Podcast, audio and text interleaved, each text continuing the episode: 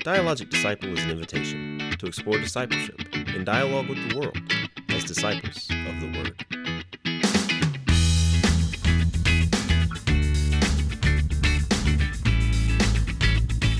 Hello, and welcome to another episode of the Dialogic Disciple Podcast. My name is James Johnson, and I am here with my co host, Elizabeth Shaby. Elizabeth. We have another special guest with us this week. Woo!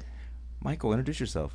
Hello, everybody. This is Michael Devine. I'm the director of music ministries here at Northside. We had one of your, uh, we had your associate minister director in last week, Yeah, Joshua. he, he shared some interesting stories with you all. I, I, I listened to the episode. he, told, he- he told us a little bit about how you guys met and uh, your experience at Wheaton. The Um, only accurate thing that he shared is that I definitely could only handle one year of organ lessons. I'm going to give you the chance to rebut anything that he said. Uh, Michael, thank you for being with us this morning. Absolutely, good to be here. Um, we are here to talk about uh, Love Divine, All Love Excelling. Uh, the There's no family connection. I was going to ask you about that. Uh, but let's start with a little bit about um, who you are, what you do here at Northside Church, and how you got into the ministry of music the way that you are now. Well, I think first of all, he's gotten all of us spelling the word divine improperly. At least I do now. So I should my, my autocorrect corrects to Michael's Yeah. name. uh-huh. Um, well, uh, yeah, I direct the adult choir and festival choir here, and then administer the rest of the music program uh, for traditional worship here at Northside. Uh, have an amazing team that get to work with, and both planning worship and executing worship, and just having a, a lot of fun praising the Lord. How long you been here now? Uh, almost seven years. Wow, yeah. So- Holy Yeah, number. Yeah. Correct. Number of completion. Ooh. nope, uh, that, that won't be the case. good, good. That's good to hear. we'll have to find another holy number for that. we, just, we got 10 and 12 and 40. It's yeah, out there you go. so. You've got a sanctuary restoration to oversee. yeah, that's been a fun. Uh, I, I'm not going to call it a project yet. I'm going to call it a fun conversation so far. Right. Yeah. Yeah. do you- Yeah. Do you want to? Can you say anything about that right now, as far as how that process started and Yeah, what uh, we're looking at? I, I shared with the trustees about a year and a half ago just about uh, sort of the, the poor condition of our pipe organ, um, which was installed. Speaking of years of completion, it was uh, installed 40 years ago, um, and just it has some long-lasting problems that need to be addressed, and that has sort of snowballed into wider conversation about the uh, accessibility, usability, acoustical nature of our sanctuary Yeah. um, how it can be used of for the next generation, next, next legacy here at Northside for worship. Um, the trustees commissioned a sanctuary restoration team, a, a committee to continue that conversation. We're working with a few different consultants. Uh, in on the side, Joshua and I have been traveling the country, actually, uh, seeing churches that have gone through this process, um, seeing pipe organ installations, uh, seeing what could fit well for us here at Northside. Oh, that's so awesome. cool. What Yeah. is the typical lifespan of a pipe organ? Uh, oh boy, that's a tricky question. Uh, I was installed 40 years ago. There's some, there's some issues that I need to address as well. So r- rather than saying what should be, I'll, I'll answer it in what we hope our next organ lasts. Uh, uh, sort of looking to the future. Um, our hope is that whatever project we do serves the North Side as a community for 80 to 100 years. Oh, wow. So something that Okay. far outlasts any of us today. Um, Nice. And is something that generations will look back on except and for say, Glenn Warren, he'll be here apparently. Yeah. Oh yeah. Shout out to Glenn. Still listening to this podcast. Um, well, that's fantastic. That's great. Um, now, so this the whole project started as basically just as a, a pipe organ. Yeah, just sort of A looking pipe organ dream. Uh, Yeah, I mean, just just just looking at, at the pipe organ, seeing okay, this is a problem. uh, how are we going to address it? And has turned into sort of a more holistic.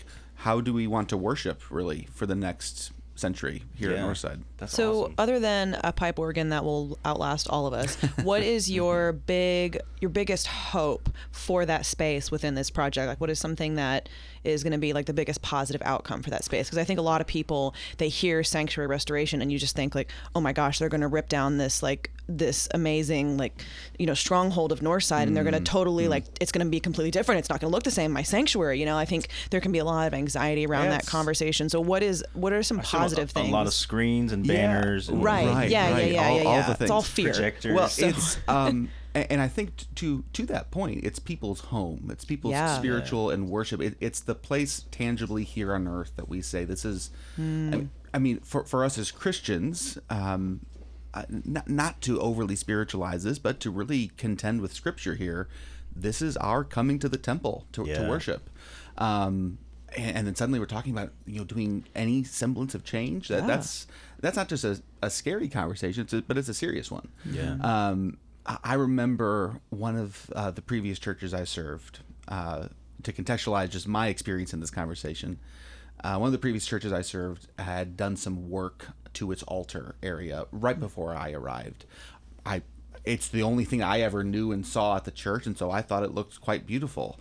Um, still do, and there was so much controversy in the church around this, and people started talking about what they really thought of this altar change, and they even would sort of show me pictures of what it looked like, and don't I wish it used to look like that? And I and I, I mean, to be very honest, again, since I was brand new, I didn't know any better. I would see photographs of the old altar and be like, "Well, that just looks ugly. Like, why? Why would? Why would people be wanting that?" Right. And then a few weeks later, I was at a choir member's home for dinner. I was walking down a hallway in the house, and I saw one photograph, two photograph, three photograph of her wedding, her mm. daughter's wedding, and her granddaughter's wedding. All at that altar. All at the same altar. And I went, Yeah. oh, that's why this is There controversial. go. Yeah. So uh, there's there's there's context to what does it mean to talk about people's spiritual home, to talk about their Sure, temple yeah. Yeah. rather than talking about specific changes that I hope happen, I, I sort of am trying to think about this and lead conversation with others in more broad philosophical terms. Anything that we do here at Northside, we want to be about restoring and not renovating, in part because we want to talk about longevity. Yeah. We want to talk about maintaining what we have. One of the words I keep hearing over and over again is the warmth people feel when they walk into our sanctuary. So, what does it mean to retain and restore that going Yeah. into the future? 2025 is the 75th anniversary of Northside. Mm. Um, I don't know if this project will be done by then or not, but you know, what does it mean to talk about the next, next 75, 75 years of Northside yeah. Church? Um, so I think about this basically in three big, broad terms for me philosophically. One, we want everything we do, and first priority is about enhancing what Sunday morning worship looks like, feels like, and what the experience of the space as a worship service space is. Um, is is anything and everything we're doing and discussing about enhancing and improving what that means, um, what it means for Methodist worship specifically, um, how Methodists worship has changed from when our sanctuary was built, um, and how we use it today is different than when it was built. How do we wrestle with some of those questions? Uh, the next thing, uh, this is a little bit practical for me personally, but in terms of how the sanctuary is used for the large scale music events that we do, for people that have come to Festival of Carols, you've seen us shoehorn a lot of people up there. and it it's tricky. I mean, we're sort of we are using every square inch Yeah. just about of that area. So how can we reconfigure things so that it's more usable? And then the last area, which also comes to me back to that whole restore word, uh, when across the street from us was not Sutton Middle School, but Northside High School. It was the arts magnet high school for Atlanta Public Schools Oh wow. Is that right? and, Did not know and that. Northside uh, was often used as sort of their concert hall. Oh, wow. Um, and we it's not used in that anymore. It's now a middle school. Yeah. Uh, Like there, there's all sorts of reasons why, uh, understandably, that relationship doesn't exist. But I then kind of think back to what would it mean? What does it look like for Northside to be an arts venue in and of itself? Yeah. Oh, how Um, wonderful. in you know on the south side of Atlanta, there's Spivey Hall at Clayton State University, which is sort of the, a mid-sized venue with good acoustics and a pipe organ and a good stage for music. On the east side of town, Emory University has their concert hall. Same thing, mid, mid-sized venue with a pipe organ and the stage for music. And then you come to the center or the north end or the west end of Atlanta, and suddenly that space doesn't exist. Yeah. And I kind of go, what would it mean for Northside not only to have a space that's great for worship, great for doing our own large music events, but suddenly a great space for the community, community, to come yeah. and Wow. do what a great way to reach and out. do the arts. Yeah.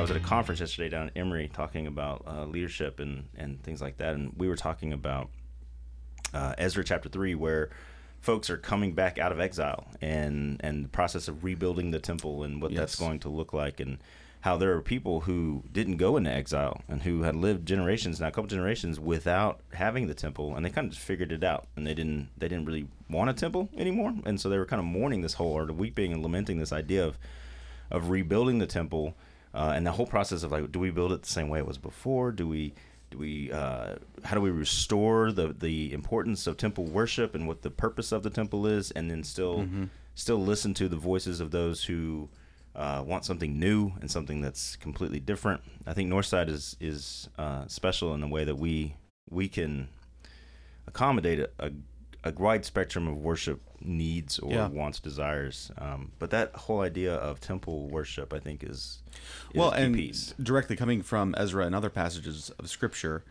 um, while we can't necessarily take a lot of tangible one-to-one passages in terms of construction of worship spaces out of the Old Let's Testament to today, you know, how does the pomegranate get sewn onto the tapestry? You know, we're, we're not going to take those specific instructions. i want a recreation of the ark of the covenant And you know, go watch Indiana Jones. i'll get top men on it top men I mean, it's got to exist somewhere in Nevada, right? yeah no, Uh, but the the one thing we can take from those passages of scripture, while we may not be able to take the the exact tangible, okay, this is what needs to be built or sewn or constructed mm-hmm. here, we can take two important words, which are excellence and sacrifice. yeah What God demanded, what He specified, what the nation of Israel built was exceedingly excellent. It, it was beyond anything that could almost be imagined in a Yeah. religious ritual sense in the, in that day. In addition, it took a great amount of sacrifice of and by the people to Yeah. accomplish. Interestingly, in an American context, or just in a Western context generally, those are two words we really struggle with. Yeah. What does it mean to build something excellently when we are a fast food culture? Yeah. Um, I, I mean, I went to Starbucks this morning, got my disposable cup, you know. Mm-hmm. um, what does it mean to give and build not just of your means, but maybe beyond your means Yeah. sacrificially? These are two things that we struggle with and that are the consistent call of the Old Testament Yeah, upon the people. They struggled with it. Yeah, they did.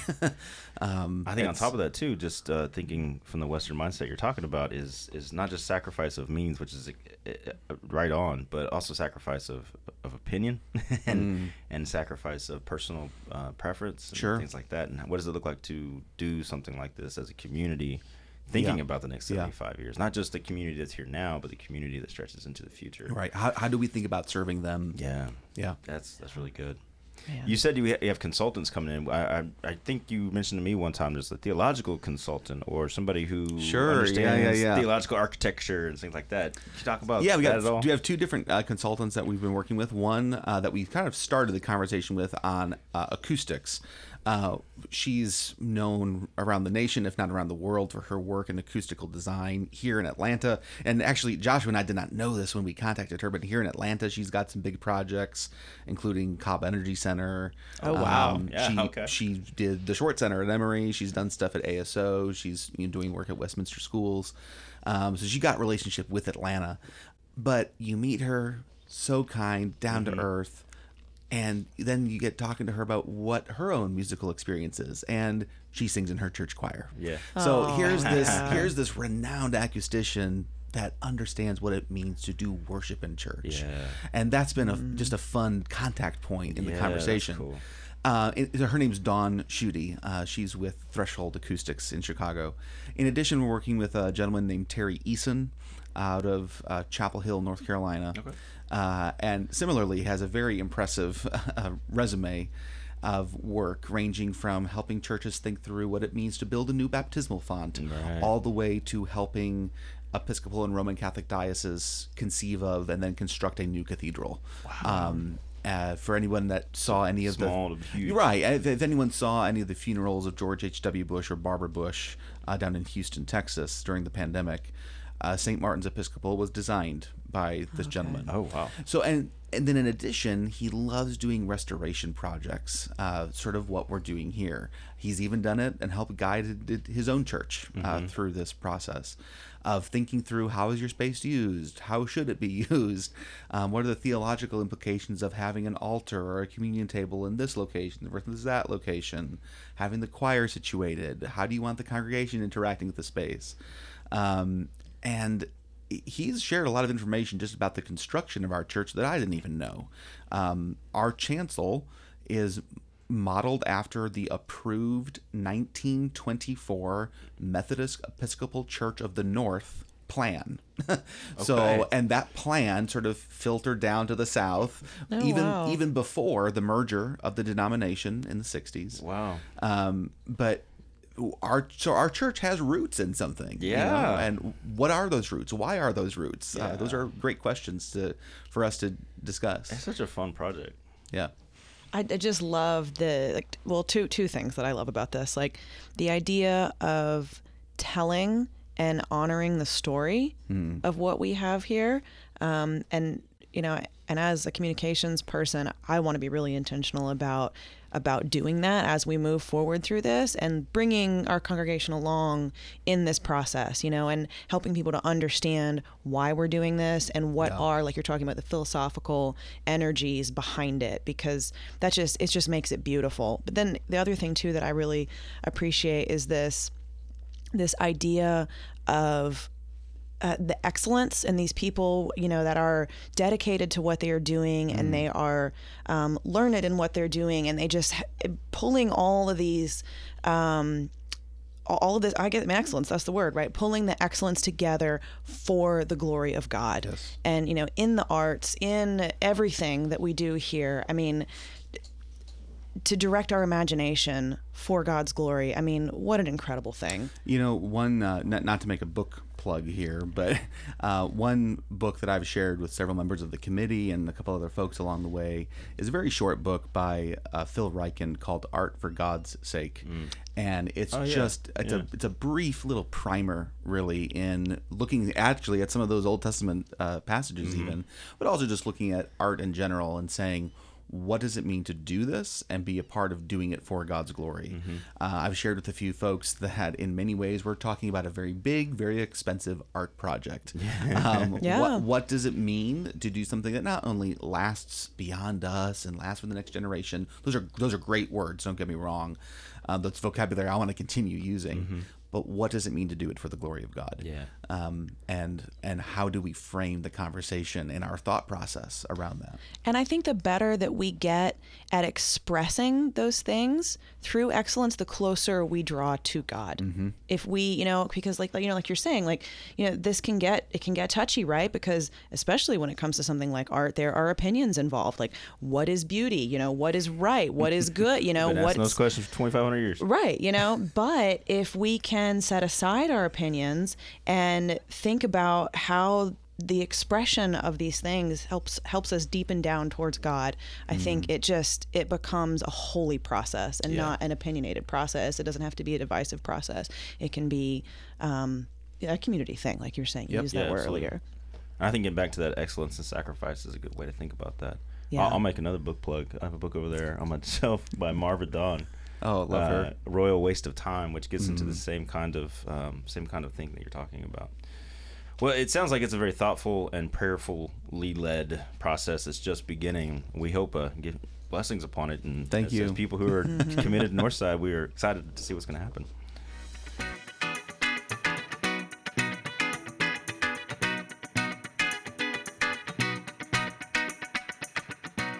All right, so let's uh, let's shift to uh, our hymn for the week. Uh, Dr. Bill preached on hymn 384 from the Methodist uh, hymn book, uh, "Love Divine, All Loves Excelling." And Michael, you you picked this one. I assume because it had "divine" in the title. I'm not sure, but uh, I'm gonna let you start by talking about why did you pick to to come on this week, talk about this hymn, and what do you love about this hymn, and I- Bill did Bill get the message right when he preached It- about it? I think I, I I've been enjoying both last week and this week how he's gone through stanza by stanza. I know you mentioned last week, you know, four thousand tongues to sing. Hard to do all eighteen stanzas in, in one And some of them are- But uh, but Love Divine is just a four stanza uh, hymn text. Uh, he's able to preach through all of it, and uh, I this is one of my favorite hymns. Just as it is, I will admit this is not one of my favorite hymn tunes. Um, it, it it is probably the most widely published hymn tune with this hymn text, at least in the United States. Uh, it is not sung almost at all in Great Britain. And the reason I say that is when it comes to English hymns, we often sort of compare English and American resources.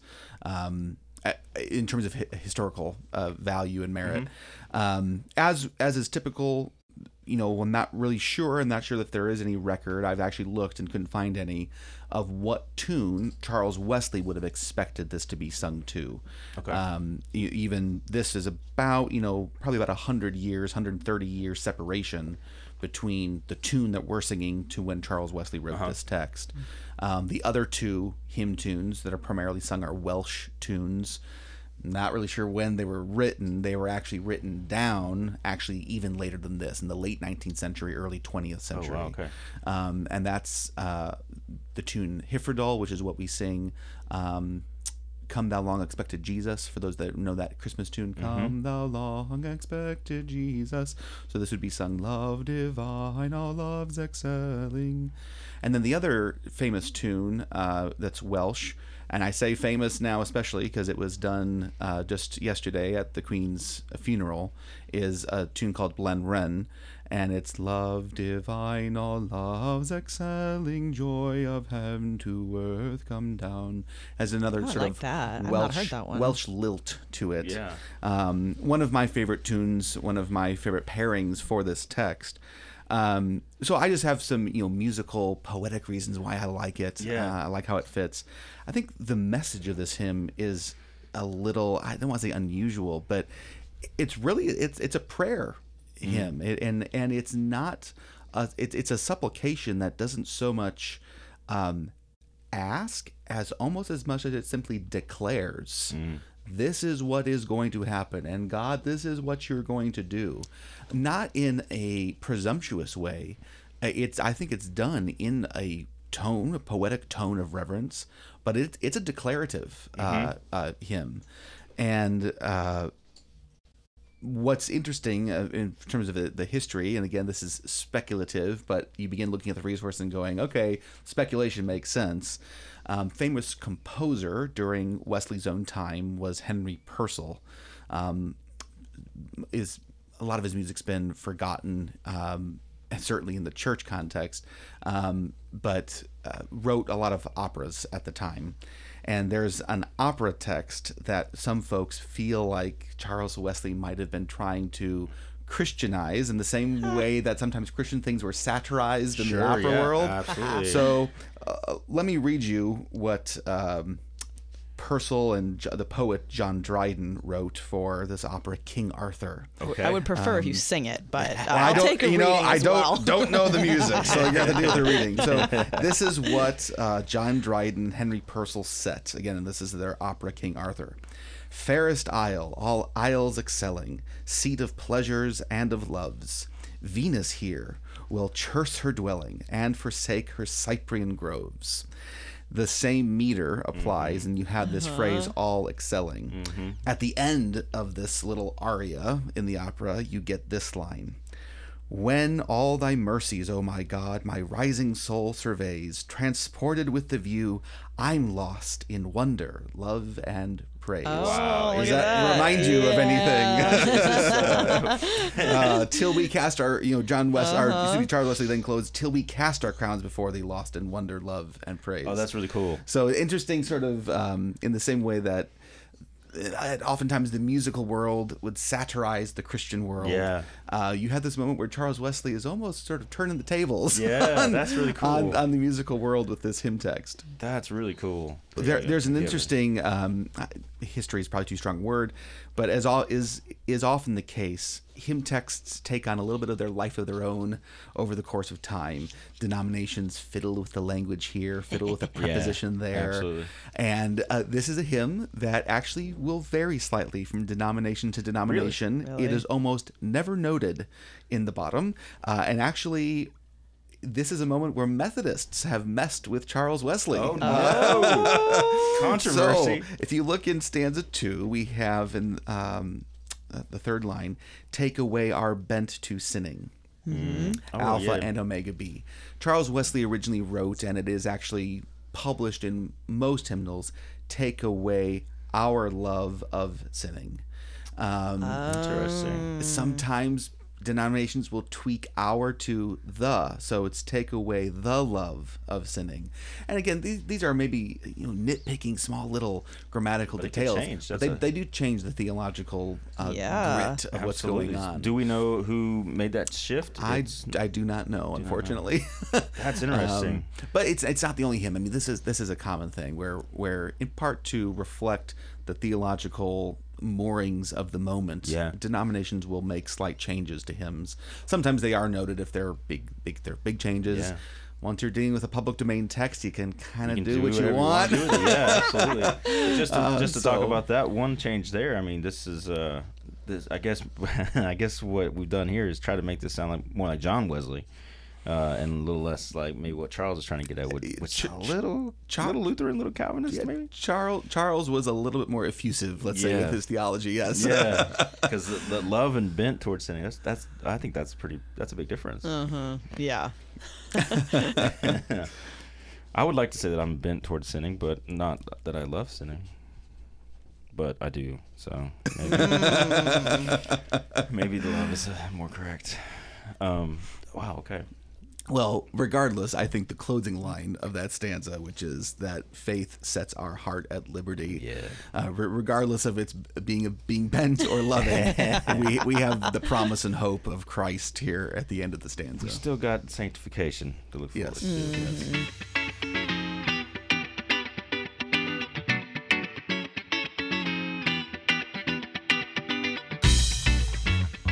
So you said this is one of your favorite. Why? It is. Is, there a particular reason? I, I wish I could I'd say why I I, I, love it. I, I it's just it's a tune the various tunes it's a text that's always Mm-hmm. uh, sort of in the forefront of my mind it's one that I enjoy setting and putting in worship um, the uh, you know the the way it was included actually yesterday in the Queen's funeral is is Yeah. interesting in, in that it, it, it's it's oftentimes difficult um, to talk about the word diversity in a white Christian context. Yeah. Um, and what what does that mean? In part because diversity means so many specific things right now. Absolutely. Um, But from again a, a wider historical lens, by singing at the closing of the British, the English monarch's funeral, a Methodist hymn text set to a Welsh tune. yeah.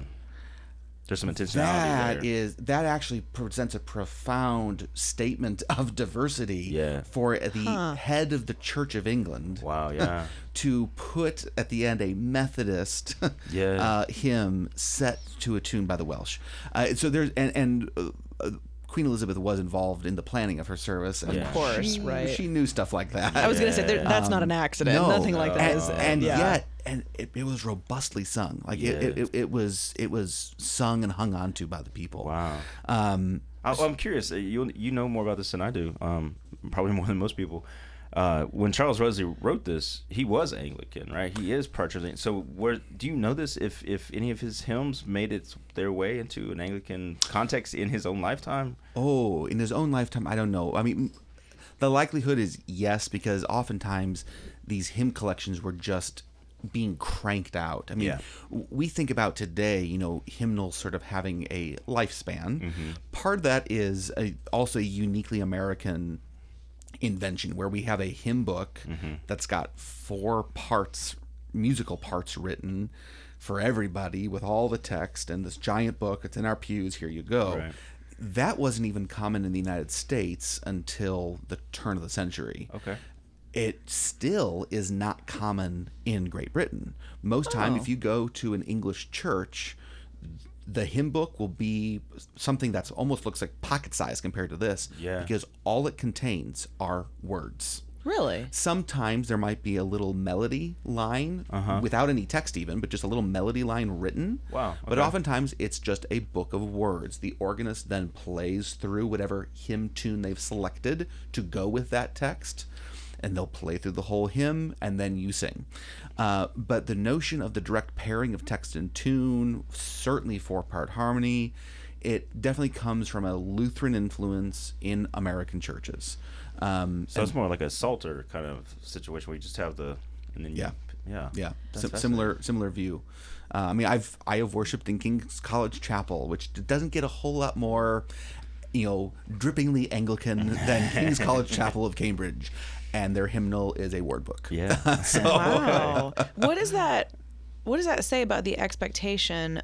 Because my my first thought is like, does that mean that uh, whoever's putting you know ours together think it's thinks it's more likely that the congregation can read music?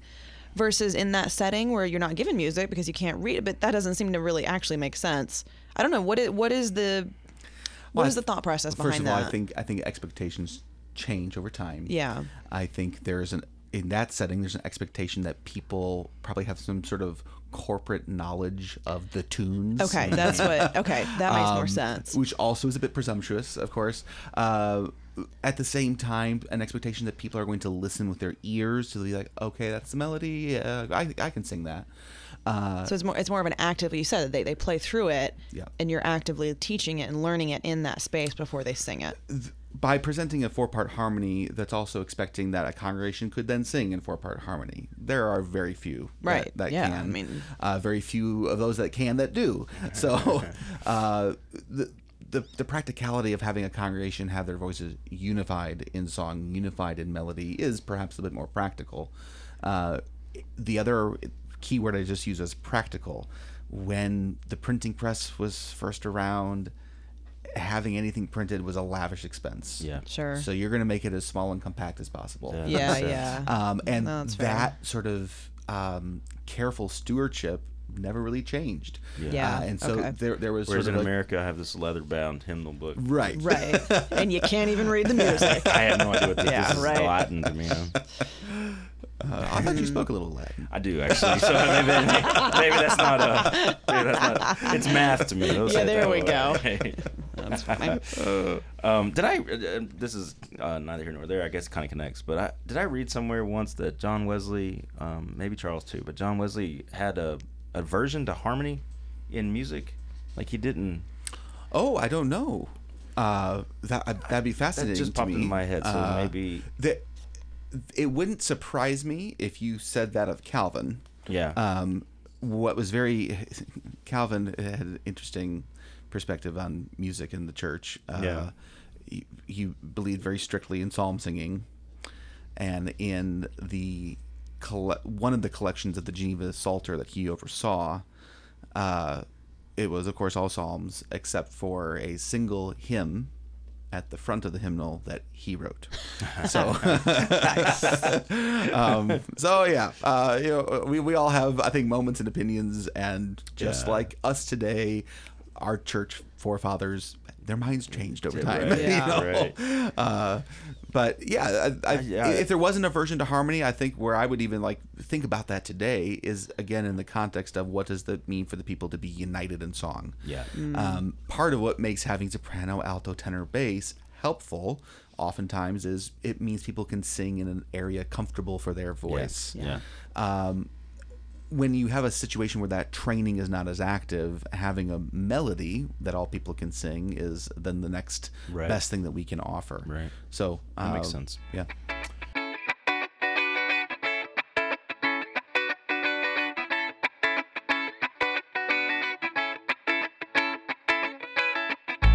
One another reason I really love this hymn is it applies to so many facets of not just life, but so many facets of the life of the church.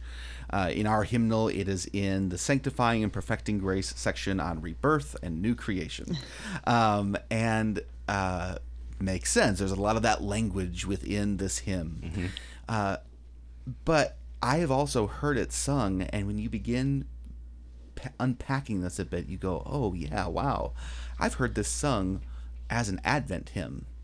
Come, Really? Uh, yeah, love divine, oh love's excelling, joy of heaven to earth, come, down. down. Uh-huh. Fix in us thy humble dwelling, all thy faithful mercies. Well, now it just seems obvious. Right. Right, Yeah. yeah. And and yet when's I and I'll admit even since I've been at Northside, when's the last time you've sung this at Advent? You know. Yeah, Oh, absolutely, um, yeah. I've not yet planned it as an Advent hymn. Maybe we will this year. Yeah. Uh, and then there's also this, uh, and Bill mentioned this. There's finish then thy new creation, Yeah, pure and spotless. line, Let us Yeah. be. There's an es- eschatological view to the future. Yeah. Uh, where where do we end our lives?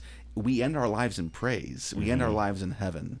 Um, we go there, and in a similar fashion, I would argue that's also a big part of the message of Advent. Yeah.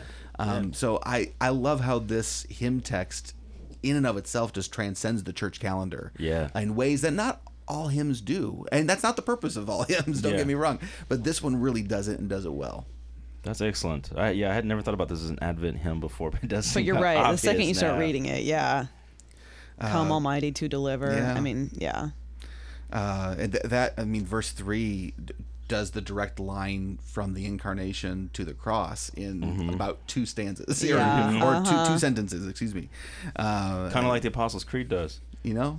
Born of a Virgin Mary, suffered under Pontius Pilate. There's a lot in between those two events. They just skip it. we just kind of They skip just it. skip it. We won't- Ridiculous. Mm-hmm. We won't get into creedal formation today.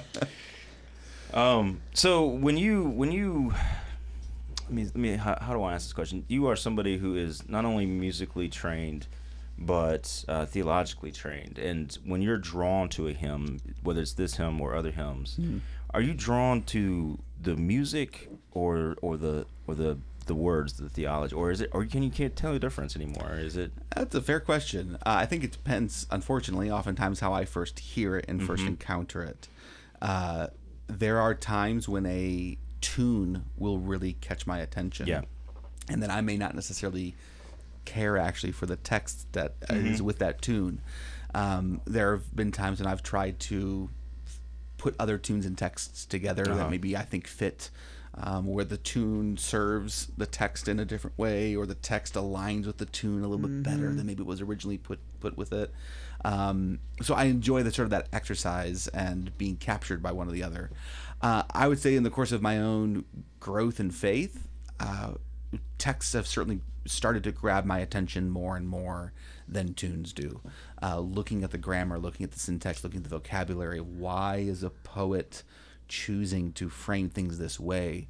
You also begin to realize, especially with some of these good hymns, you know, Bill mentioned Charles Wesley wrote between six and nine thousand hymns. Insane. Right. We only have a few in the hymnal. Right. There's a reason for that. You know, there's only a few that sort of stood up against the test of time, mm. and part of why they've stood up against the test of time is, boy, do they distill a lot of theology really quickly in beautiful ways. Yeah. Um, uh, hymns are fundamentally poetry. They they are they're not music. Right. Um, they're they're they're it, it, when we sing them, we are bringing two art forms together. Yeah. Um, and you need both of those art forms to be good. Yeah. you need good text with good music coming together.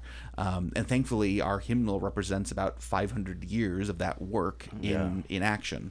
Uh, and the, the Wesley hymns are a part of that. I'm sure that you run into this many times where you will try to uh, take a hymn and, and use a different arrangement and a different tune or different different song, different music, uh, and people are like that that's sacrilegious or no that's you have you have tarnished this great hymn. Well, it was it's interesting. Even this past Sunday, uh, so the we sang "Love Divine" out of the hymnal, and then one of those Welsh tunes I mentioned, I had the choir sing as the introit and as the choral uh, benediction at the end of the service, just as another version. And then Joshua, as his postlude, played the third version of the tune. So we we tried to sort of you know pepper this this different musical offering in the midst of things. Uh, but I remember the first time uh, I even just had the choir. This is you know a year or so ago.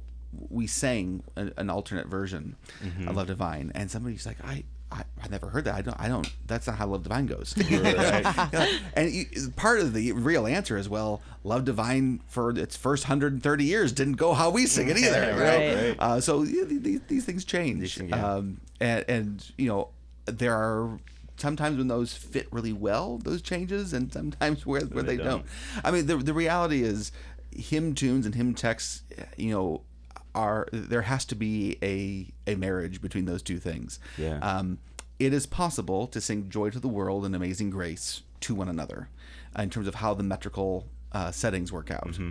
But it would make no emotional sense to go. Amazing grace, how sweet the sound. I mean, Okay, that, that, yeah, that yeah. takes that takes away the solemnity Yeah. of Right. that text. What that's about, yeah. Nor would it make any emotional sense to sing "Joy to the world, the Lord has come." Yeah. uh, it, it it it doesn't make any emotional Yeah. connection to the text itself. So uh, that's an interesting. You bring that up. That's interesting because I'm wondering if music plays such a huge role in our memory formation Yeah. and and Yeah. spiritual formation in ways that we don't even realize. It gets into our hearts in ways that bypass the brain a lot of times. And I'm wondering if there are Amazing Grace is I I think probably a good example. That Joy to the World maybe too, where those two, the tune and the words, are so melded together now Yeah, that sure. they couldn't be separated. yeah, Um. uh, Well, that, that is one thing that I think is really cool about how what y'all have been doing in these services is singing at two different tunes because I know sometimes you know like you're talking about it gets so melded in your head and you just sing it and then all of a sudden you hear it and for me I grew up singing one tune to this but when I hear you guys sing it another way I pay attention to the words more Sure. because it catches Yeah, you and, yeah. and you, suddenly you're listening in a different Well, way not- which I think is really cool. yeah, absolutely. not to give away anything you'll talk about next week with, with Tiffany, but this coming Sunday, Soldiers of Christ Arise. and uh, we sing that in our hymnal to the tune of Crown Him with Many Crowns. And so, Oh. inevitably, while we will be singing that text, and it's a tune people will know and can sing easily, they'll have Crown Him with Many Crowns in the back of their mind. Um, and, and it's an interesting, you know, juxtaposition of those two things together. fa- that's fascinating. That is cool. I want to learn more about this. Time to go back to school. uh, yeah, no, uh, hi- hymn, hymn tunes, hymn texts. I, I think you know you mentioned part of our memory formation, even more specifically to us, our spiritual formation. Music, the the act of doing music. So no- I'm not talking about the act of listening. I'm not talking about the act of looking at music. Uh, not even the act of writing music, but the act of doing music, singing, playing an Performing, yeah. instrument Yeah. performing in some capacity is one of, if not the only, uh, activities that neuroscientists have identified as a global process of the brain. Yeah. Everything from breathing to writing to thinking in different capacities is clearly a left or right brain activity, except for performing music, Yeah. which activates wow. the entirety of the of the mind. Yeah. So the command from scripture to sing and make song Which is the most repeated command in all the Bible, by the way. and it's and it's Ah. one that we can just sort of be like, okay, God said it, we should do it, and, and yes, Yeah, that- and that's there's a no controversy That's there. a Right, great, yeah. that's a great reason. Uh, that, that's a great reason. But then if we begin to, especially with all the scientific tools that we have Yeah. today, to be like, why is that a good command from God? Like, why is that good for us? Yeah. Part of our spiritual formation as musicians, because if you are a Christian, you are a musician. Yeah. If you don't think you can sing well, guess what? You are a musician. yeah. Yeah. Yeah. um, it- part of that is the activity of the global process of the mind. It develops the whole mind. um, that's de- really it good. develops the whole spirit. Yeah, I read that somewhere. Where music that. therapy. That's why music therapy and in, in coming back from like strokes and stuff is so Yeah. important because of Absolutely. global processes. Yeah, I like that. Also, that's the quote of the day. If you're a Christian, you're a musician. I like that a lot. That's a good mantra to take with you. Every voice of a believer sounds like an angel in the ears of God, right? I like that. or That's it will good. someday. Or something. Right. Exactly. It's all Yes. music training. Well, Michael, thank you so much Very for welcome. joining us today. This was a fantastic conversation. Delightful. Uh, any final thoughts before we go? Thank you. Always love being here. All right. Well, we'll look forward to hearing what's coming uh, this Sunday in worship. And uh, thank you again, Michael. You're welcome. Thank you.